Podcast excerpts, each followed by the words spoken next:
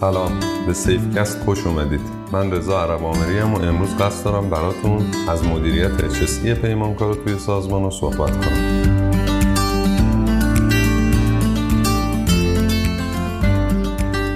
این اپیزود به درد افرادی می‌خوره که بخشی از خدمات یا فعالیت های توی محیط کارشون رو به پیمانکارا برون سپاری کردن.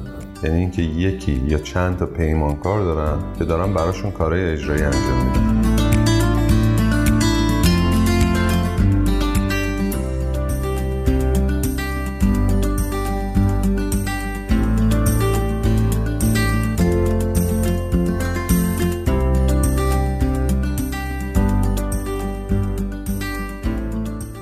مدت زیادیه که خیلی از سازمان و شرکت ها با اهدافی مثل چابکسازی یا انتقال ریسک سعی کردن تمام یا بخشی از خدمات خودشون رو برون سپاری کنن. خب پر واضحه. هر چقدر تعداد اینجور فعالیت های برون سپاری شده بیشتر بشه مدیریتشون هم سختتر میشه. حالا چقدر اوضاع خرابتر میشه وقتی جنس کارای این پیمانکارا هم متفاوت بشه و هر کدومشون یه تیپ کار مختلف رو انجام بدن. حالا خود کار پیمانکارا به کنار اینکه هر کدومشون چه المانایی رو توی حوزه چسی باید رعایت کنن و ماها باید چه برنامه های نظارتی براشون داشته باشیم هم برای خودش یه داستانه. تازه مهمتر از همه اینا چجوری از بین پیمانکارایی که برای این کار آمادن بهترینشون رو از نقطه نظر مسائل HSE انتخاب کنیم خودش یه کار سخته. اینجاست که موضوعی مطرح میشه تحت عنوان مدیریت HSE پیمانکارا. یعنی اینکه یه ساز و کار مشخص. واسه اینکه بتونیم پیمانکار خوب رو برای کار خودمون انتخاب کنیم روی کارش خوب نظارت کنیم و در نهایت هم با کمترین نرخ حادثه و بیماری کار رو تموم کنیم. یه موردی که خیلی مهمه و امروز هم راجبش صحبت می‌کنیم موضوع HSC پلنه که سوال خیلی هم هست که البته ما یه اپیزود جدا هم براش در نظر خواهیم گرفت. در مورد بحث امروزمون یادمون باشه که یه آینامه هم داریم. سال 1389 آینامه ایمنی امور پیمانکاری مصوب شد. چند تا تعریف و الزام خیلی مهمم داره. که من همین الان. قبل از اینکه موضوع اصلیمون رو شروع کنیم خلاصه وار بهشون اشاره می‌کنم.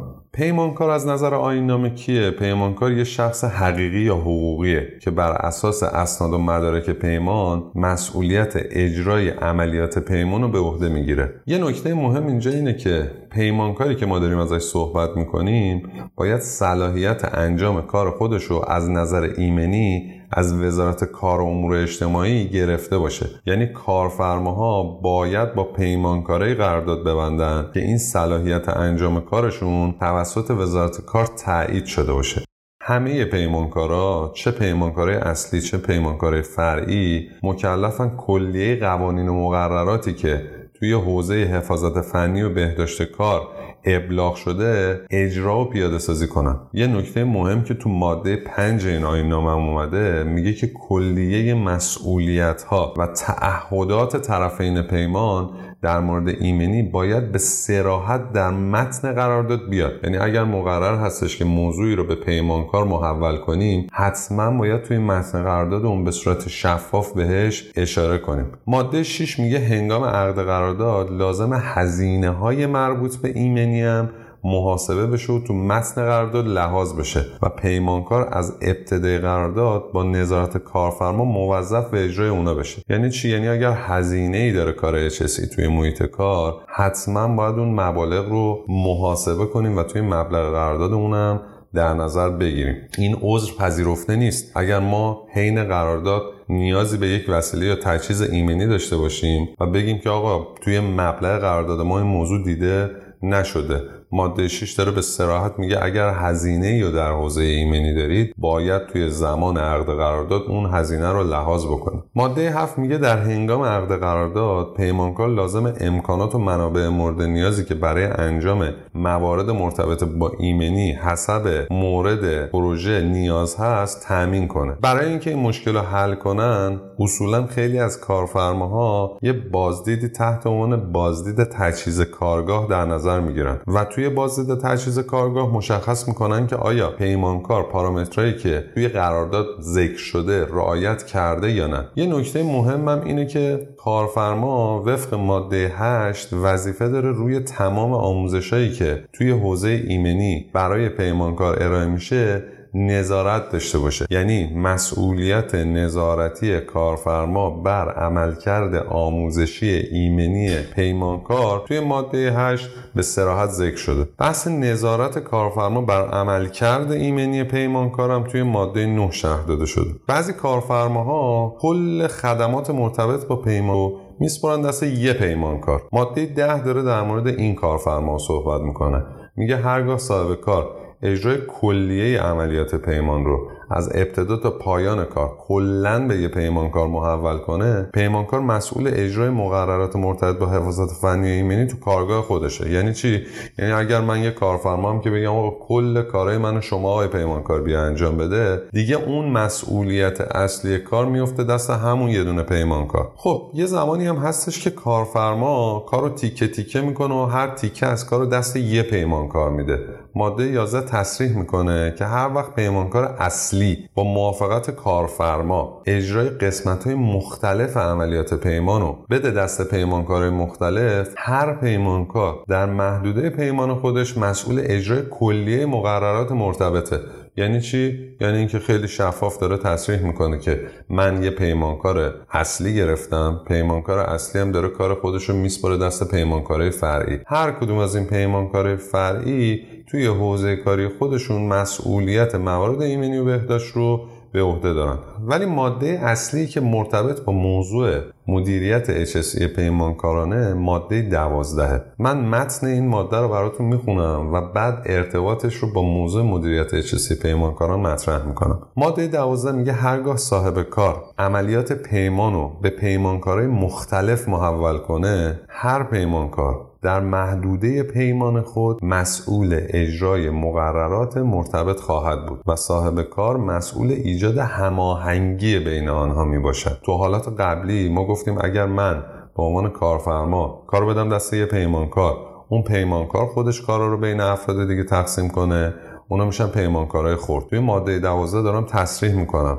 من به عنوان کارفرما دیگه یک پیمانکار اصلی ندارم. کار رو تیکه تیکه کردم هر تیکه رو دادم دست یه پیمانکار. مسئولیت ایجاد هماهنگی بین این پیمانکارا با کارفرماست. این ایجاد هماهنگی بین پیمانکارا دقیقا موضوع مدیریت اچسی پیمانکاراست. ماده 13 هم تصریح می‌کنه. که پیمانکارا ملزم به ثبت آمار و ارائه گزارش حوادث ناشی از کار به کارفرماشونن. در کنار اینکه این گزارش رو دارن به کارفرما میدن گزارش باید برای اداره کار امور اجتماعی محل مطابق دستورالعملی که ما داریم یعنی همون دستورالعمل اجرای تبصره یک ماده 95 قانون کار تا 48 ساعت بعد از حادثه برای نهادهایی که ذکر کردیم ارسال کن این بخش مهم آینامه بودن که در واقع بخش قانونی موضوع مدیریت اچسی پیمانکارانه. خب می‌دونید که اصولا وقتی داریم راجع به یک کار جدید صحبت می‌کنیم بعضیا مدام قور می‌زنن که الزامش چیه. الزامی که ما در مورد مدیریت اچسی پیمانکاران داریم ماده 12 و 13 که به سراحت راجع به این موضوع صحبت کردیم.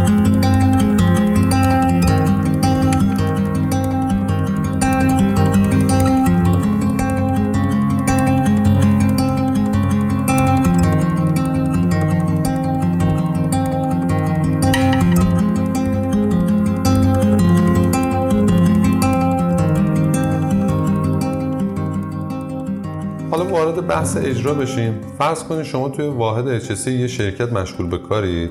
می‌خواید موضوع مدیریت HSC پیمانکاران رو توی مجموعتون پیاده سازی کنید. قبل از هر چیزی یاد اون باشه هر شرکتی که به صورت یه شخص حقوقی با شما وارد قرارداد میشه باید حتما تاییدیه ایمنی امور پیمانکاری رو از وزارت تعاون کار و رفاه اجتماعی گرفته باشه. بدون این گواهینامه عقد قرارداد با هیچ پیمانکاری مجاز نیست. حتما توی یه قسمت در مورد نحوه عقد این گواهینامه هم صحبت می‌کنیم. کلا اگه بخواید کار رو به صورت اصولی انجام بدید بعد از اینکه اسناد قرارداد یا مناقصتون آماده شد از شرکت های متقاضی توی مناقصه یه سری مستندات بخواید تا قبل از مناقصه در اختیارتون قرار بدن. تا از این طریق اونایی که حداقل ویژگی رو برای شرکت توی مناقصتون ندارن از دور خارج کنید. به این کار میگن پیش ارزیابی پیمانکارا از منظر HSE پس کار اول اون میشه پیش ارزیابی پیمانکارا یا بهتره بگیم تامین کنندگان می‌دونید این عبارت تامین کنندگان هم به خدمات برمیگرده هم به کالاها. ما اینجا روی بخش خدمات تمرکز داریم. یعنی همون پیمانکارا. بهره برداره یا کسایی که در ازای دریافت یا پرداخت پول یه قسمت از کار ما رو توی سازمان انجام میدن. حتما توی یه جلسه مفصل راجع به ارزیابی تامین کنندگان کالاها و الزاماتش توی سیستم های مدیریتی به خصوص HSE و 45000 هم صحبت می‌کنیم. اصولا کار توی سازمان ها به سه شکل انجام میشه.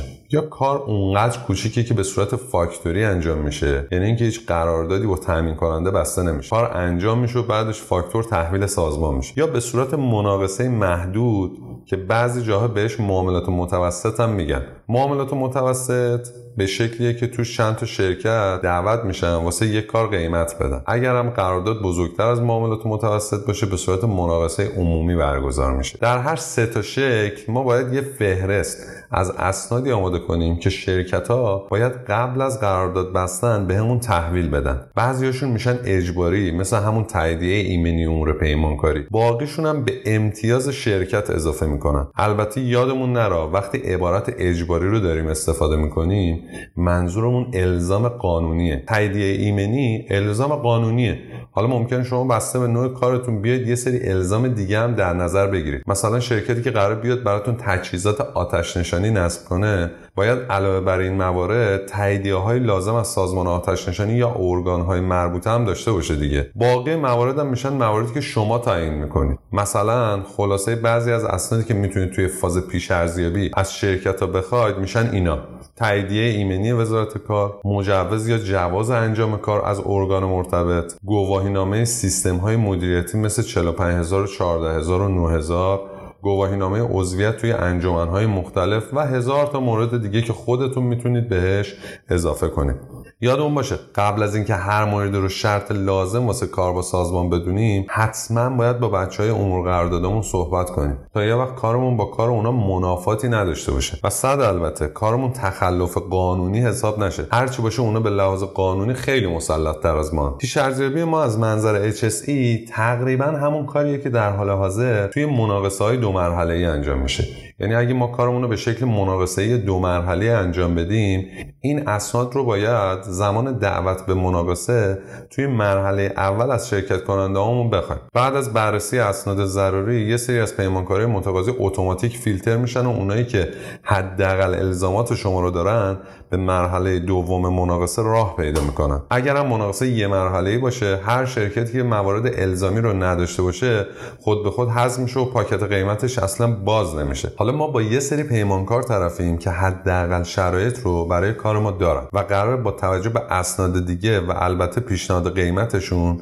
یکی رو به عنوان پیمانکار انجام کار انتخاب کنیم. در واقع وقتی مطمئن شدیم پیمانکارا حداقل شرایط انجام کارو دارن حالا باید از بین شرکت هایی که این ویژگی رو دارن مشخص کنیم کدومشون امتیاز بیشتری رو از منظر HSE دارن.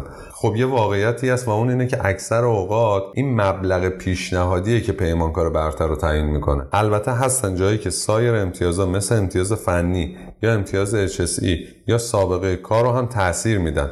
اما مجدد تاکید می‌کنیم این قیمت پایینه که اصولا نفر برتر رو تعیین می‌کنه. حالا ما این وسط چیکاره ایم ما وظیفه داریم دو تا کار بکنیم. اول اینکه ساز و کاری رو تعیین کنیم واسه اینکه مشخص بشه این پیمان از منظره چسی چه الزاماتی باید داشته باشه. و دوم اینکه تعیین کنیم هر کدوم از شرکت هایی که توی مناقصه شرکت کردن با توجه به این معیارهایی که باید داشته باشن چه امتیازی رو کسب می‌کنن. خب اگه توی مجموعه کار می‌کنیم که تعداد پیمان کمه هر زمان به این نقطه رسیدیم برای قرارداد این سه تا سندی که الان توضیح میدیم و آماده می‌کنیم. اما برای سازمانهایی که تعدد پیمانهاشون زیاده و تیپ پیمان هم خیلی متفاوته بهتره یه زمان کافی تخصیص بدیم واسه اینکه این سه نوع سند رو برای تمام پیمان آماده کنیم. این سه تا سند چیان؟ یک الزامات HSE قرار داد. دو اسناد مورد نیاز HSE برای شرکت در مناقصه. و سه روش ارزیابی اسناد HSE در زمان بازگشایی پاکات. یه چیز دیگه هم نیاز داریم و اون نحوه تعیین میزان بحرانیت هر قرارداد از منظر HSE که اونو داخل این سه مورد نیوردم و به صورت جداگونه توضیحش میدم. الزامات HSE قرارداد در واقع باید و نبایداییه که پیمانکار باید توی کارش انجام بده. طبیعیه که این باید و نبایدا به نوع قراردادش بستگی داره. حالا می‌رسیم به اینکه بهتر پیمانامون رو دسته بندی کنیم. چون هر قرارداد یه پروژه و منحصر به فرد بودن هم از ویژگی های پروژه است پس بنابراین باید یه قالبی آماده کنیم که حداقل های مورد نیاز رو توش داشته باشه. اون وقت سر هر پروژه موارد خاص رو بهش اضافه می‌کنیم. خب حالا چجوری پیمانا رو دسته‌بندی کنیم یا میزان بحرانیت هر پیمان رو مشخص کنیم؟ بهتره یه مکانیزمی داشته باشیم تا از طریق اون مشخص بشه چه پیمانهایی باید معاف از اچسی بشن. چه پیمانه بحرانیتشون کمه چه پیمانه بحرانیتشون متوسطه چه پیمانهایی از منظر اچسی بحرانی محسوب میشن. شاخصهایی که اینجا می‌تونن تا حدی کمکمون کنن تا پیمانکارا رو دستبندی کنیم هم خیلی زیادن. مثلا تعداد پرسنل پروژه ریسک پروژه برای شهروندا. ریسک پروژه برای پرسنل اثر پروژه روی محیط زیست نزدیکی پروژه به مناطق حساس مبلغ پروژه و خیلی شاخصهای دیگه که می‌تونیم انتخاب کنیم. باید یه رنج از امتیازهای مختلف رو تهیه کنیم که بتونیم از طریق اونا فرایند تصمیم گیریمون رو آسون کنیم. مثلا بگیم اگه امتیاز پروژه از یک تا پنج شد به هیچ کاری توی حوزه HSE نیاز نداره و اصطلاحا معاف از HSE 5 تا 15 شد بعد این کارا رو بکنه 15 به بالا شد فلان کار رو انجام بده. چه کارهایی باید بخوایم ازشون؟ بهتر اول این کارا رو مشخص کنیم بعد بریم سراغ دستبندیامون ما چند دسته کار مختلف باید از پیمانکارمون بخوایم. دسته اول مربوط میشه به الزامات آموزشی یعنی الزام به شرکت توی دوره های آموزشی. ما باید از پیمانکارمون به فراخور نوع قراردادشون بخوایم توی دوره های آموزشی مختلف شرکت کنن یا اینکه برای پرسنلشون دوره های آموزشی مرتبط با HSE رو برگزار کنن. مورد دوم چیه؟ تخصیص نیروی HSE آیا یک پیمانکار نیاز به نیروی HSE مستقر در پروژه دارد یا ندارد؟ و مورد سوم که موضوع خیلی مهمیه تهیه و تحویل HSE پلنه. آیا اون پیمان یا پیمانکار نیاز به تحویل HSE پلن داره یا نه؟ خب این ستا رو اگر بگیریم به عنوان موارد اصلی که توی الزامات اون از پیمانکار می‌خوایم می‌تونیم خیلی راحت تصمیم بگیریم که در هر بحرانیتی پیمانکار چه کارهایی رو باید انجام بده. برای مثال بگیم اگه امتیاز بحرانیتت شد ده باید کل پرسنل تو یه دوره ایمنی بهداشت بفرستی و یه نفرم به عنوان مسئول ایمنی معرفی کنی.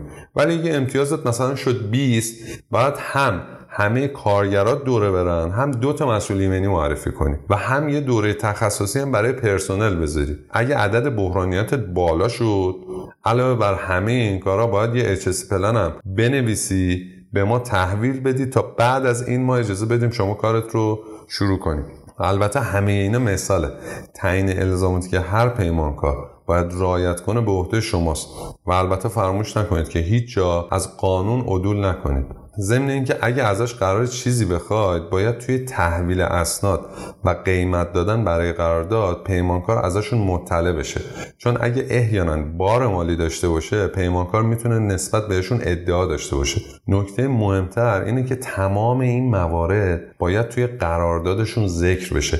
حالا چه به عنوان شرایط خصوصی پیمان چه به عنوان پیوست HSE پیمان. اینکه چه مستنداتی رو باید زمان تحویل اسناد بهمون بدن رو کامل مشخص کنید مثلا حسن انجام کارا گواهینامه ایزو HSE پلن مستندات سیستم های مدیریتی و هر چیز دیگه. بر اساس همین موارد یه جدول امتیازدهی مشخص کنید توی اون موارد سگانه مورد دومی که گفتیم همین بود. مثلا بگید اگه گواهینامه ایزو داشته باشه دو امتیاز می‌گیره. اگه عضویت توی انجمن خاصی داشته باشه یه امتیاز می‌گیره. به ازای هر حسن انجام کارش یه امتیاز می‌گیره. و یه حداقل هم برای امتیازها مشخص کنید که اگه شرکتی پایینتر از حد نصاب امتیاز آورد بتونید راحت حذفش کنید. بهتره که حتما توی زمان بازگشایی پاکات نماینده ای داشته باشید که به چک لیست و جزئیاتش هم تسلط داشته باشه همینجا موضوع رو نگه دارید تا یکم در مورد HSC پلن هم صحبت کنیم. قطعا توی یه اپیزود به صورت مفصل راجع به HSC پلن حرف می‌زنیم. اما اینجا یه مختصر بگیم که چی هست و چجوری باید ازش استفاده کنیم.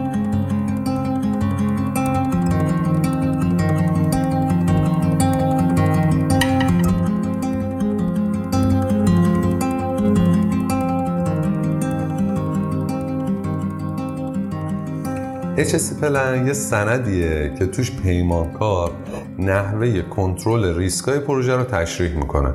خب طبیعیه وقتی داریم میگیم پروژه معلفه اصلی پروژه که منحصر به فرد بودنشه باعث میشه هر پروژه HSE پلن خاص خودش رو داشته باشه.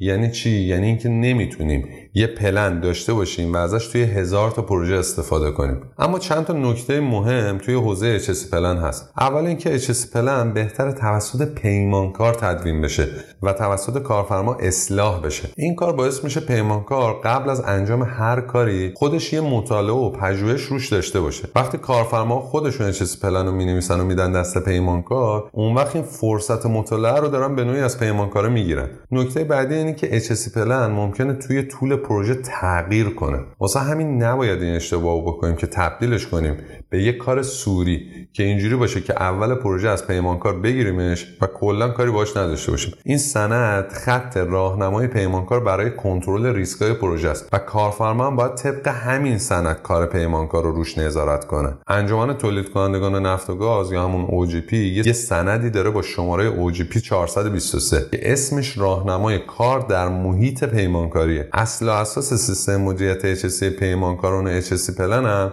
از همین سند اومده. بچههایی که دنبال رفرنس HSC پلنن می‌تونن به OGP 423 مراجعه کنن. اگه بخوایم یکم ریشه ای تر هم به ماجرا نگاه کنیم اصلا همین guideline بود که HSE رو وارد صنعت نفت و گاز ما کرد و از اونجا هم به صنایع دیگه ما راه پیدا کرد. چون اون موقع ایران الزام شده بود واسه تعاملاتش با شرکت های دیگه نفتی الزامات HSE رو رعایت کنه. حالا بگذاریم. اون دسته از پیمانکاری که طبق نظر شما بهتر ازشون HSE plan گرفته بشه باید یه چارچوب یا قالبی برای تدوین HSE پلن داشته باشن. خب قطعا بهتره بذارید پیمانکار برنده انتخاب بشه بعد بهش یه فرصتی بدید برای تدوین HSC پلن پروژه. خب قطعا وقتی طرف می‌خواد HSC پلن رو بنویسه باید به جزئیات قراردادم دسترسی داشته باشه دیگه. می‌تونید بعد از برنده شدن و قبل از ابلاغ قرارداد رو برای این کار در نظر بگیرید. یعنی بعد از اینکه پیمانکار برنده شد ازش بخواید تا زمان ابلاغ قرارداد HSC پلنش رو تنظیم کنه و بهتون تحویل بده. شما هم یه فرصتی دارید تا بررسی کنید و در صورت تایید شما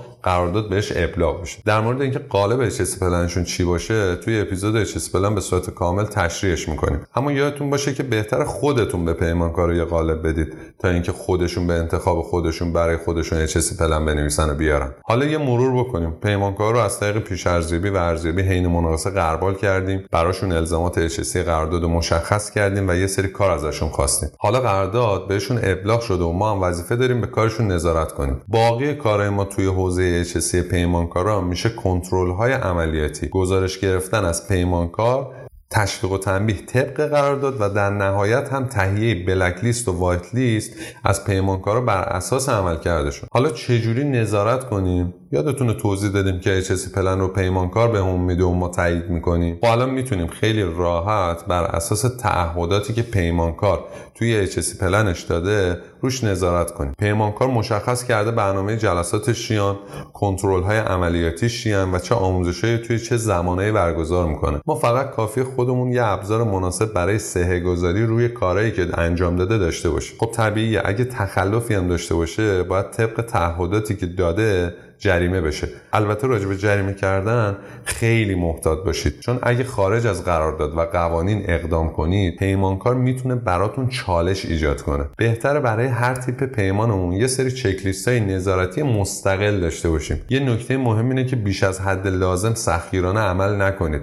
مثلا پیمانهایی ممکنه باشن که واقعا نه HSC پلن لازم داشته باشن نه نیازی به آموزش داشته باشن. مثلا یه پیمانکار که کارش تامین محتوای آموزشیه فقط باید از ریسکای ارگونومی کار خودش مطلع باشه دیگه. دیگه واسه همچین کاری درخواست HSC پلن از پیمانکار واقعا به صلاح نیست و باعث میشه کم کم دافعه توی سیستمتون در برابر HSC ایجاد بشه. یه نکته مهم دیگه هم اینه که حتما پیمانکارتون بر اساس بازدید و بازرسی ها و کنترلی که انجام می‌دید رتبه بندی کنید و اگرم شد یه برنامه تشویقی براشون در نظر بگیرید که هم یه تکونی به خودشون بدن همین که بدونن موضوع شوخی نیست. اگرم آخر کار به پیمانکارا حسن انجام کار می‌دید حتما امتیاز عملکردش رو داخلش ثبت کنید. بهترین راهکار واسه اینکه پیمانکارا موضوع HSE رو جدی بگیرن اینه که حتما واحد HSE یکی از امضا کننده های صورت وضعیت پیمانکار باشه. تایید صورت وضعیت فرصت خوبی برای ثبت و کسر جرایمه. یعنی اگه بتونید این ساختار رو توی قراردادش ببینید و مشخص کنید که بابت هر تخلف چه میزان از صورت وضعیتش کسر میشه اینجا راحت می‌تونید این کار رو انجام بدید. و پیمانکارم که دنبال پولشه سعی می‌کنه به خاطر پولش هم که شده کمترین تخلف رو داشته باشه. بعضی از کارفرما وقتی این موارد رو میشنون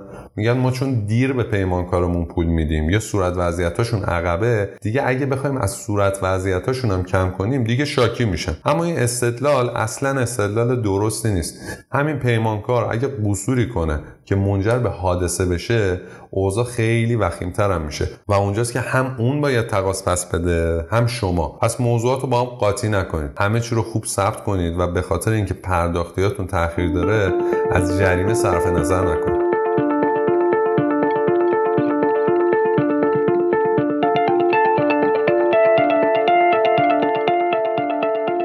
خب یه جنبندی داشته باشیم و موارد مهم رو با هم یه مرور بکنیم گفتیم فارغ از اینکه چه تعداد پیمانکار با همون کار می‌کنن ما وظیفه داریم روی عملکرد پیمانکارمون نظارت کنیم. و اگرم توی مسئولیت نظارتیمون کوتاهی کنیم و حادثه اتفاق بیفته قطعا مقصریم.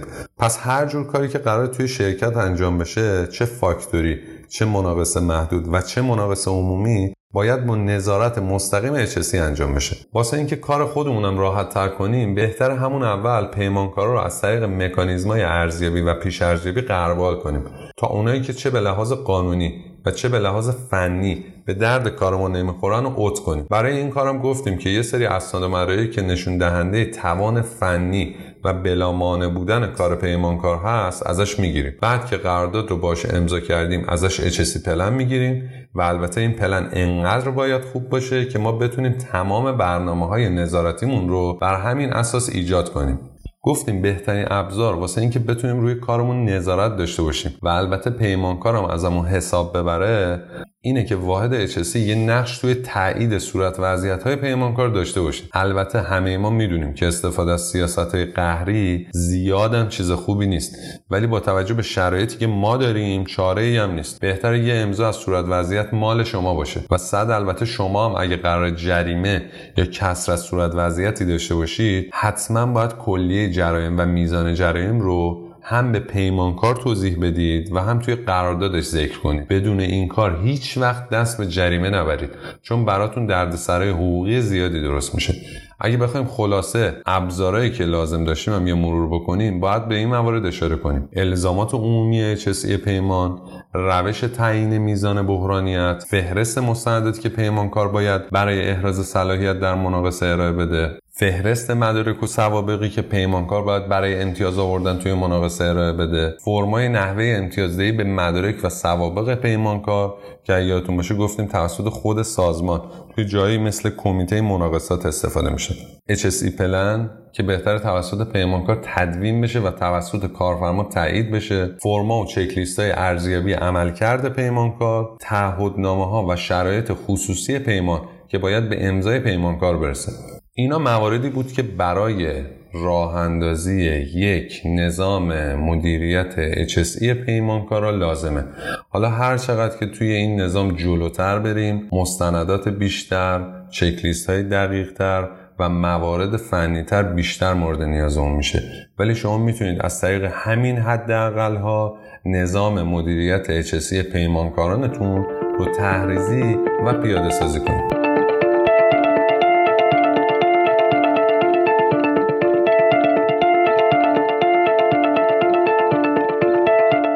چیزی که شنیدید خلاصه بود از موضوع مدیریت HSE پیمانکاران برای تکمیل این بخش یه اپیزود اضافه خواهد شد تحت عنوان HSE پلن که توش به سراحت و با جزئیات کامل آن چیزی که راجع به HSC پلن باید بدونید رو تشریح خواهیم کرد. پیشنهاد می‌کنم اونم حتما گوش بدید چون بخشای زیادیش مکمل همین موضوعه و خیلی از سوالاتی که براتون ایجاد شده رو پاسخ میده. امیدوارم محتوای این اپیزود براتون مفید بوده باشه و بتونید ازش توی محیط کارتون به خوبی استفاده کنید. مقالات و مطالب مرتبط با این اپیزود هم می‌تونید از روی وبسایت پادکست به نشانی safecast.ir دانلود کنید. اگرم از این پادکست خوشتون اومد از طریق معرفیش به دوستاتون ما رو توی ادامه کارمون همراهی کنید.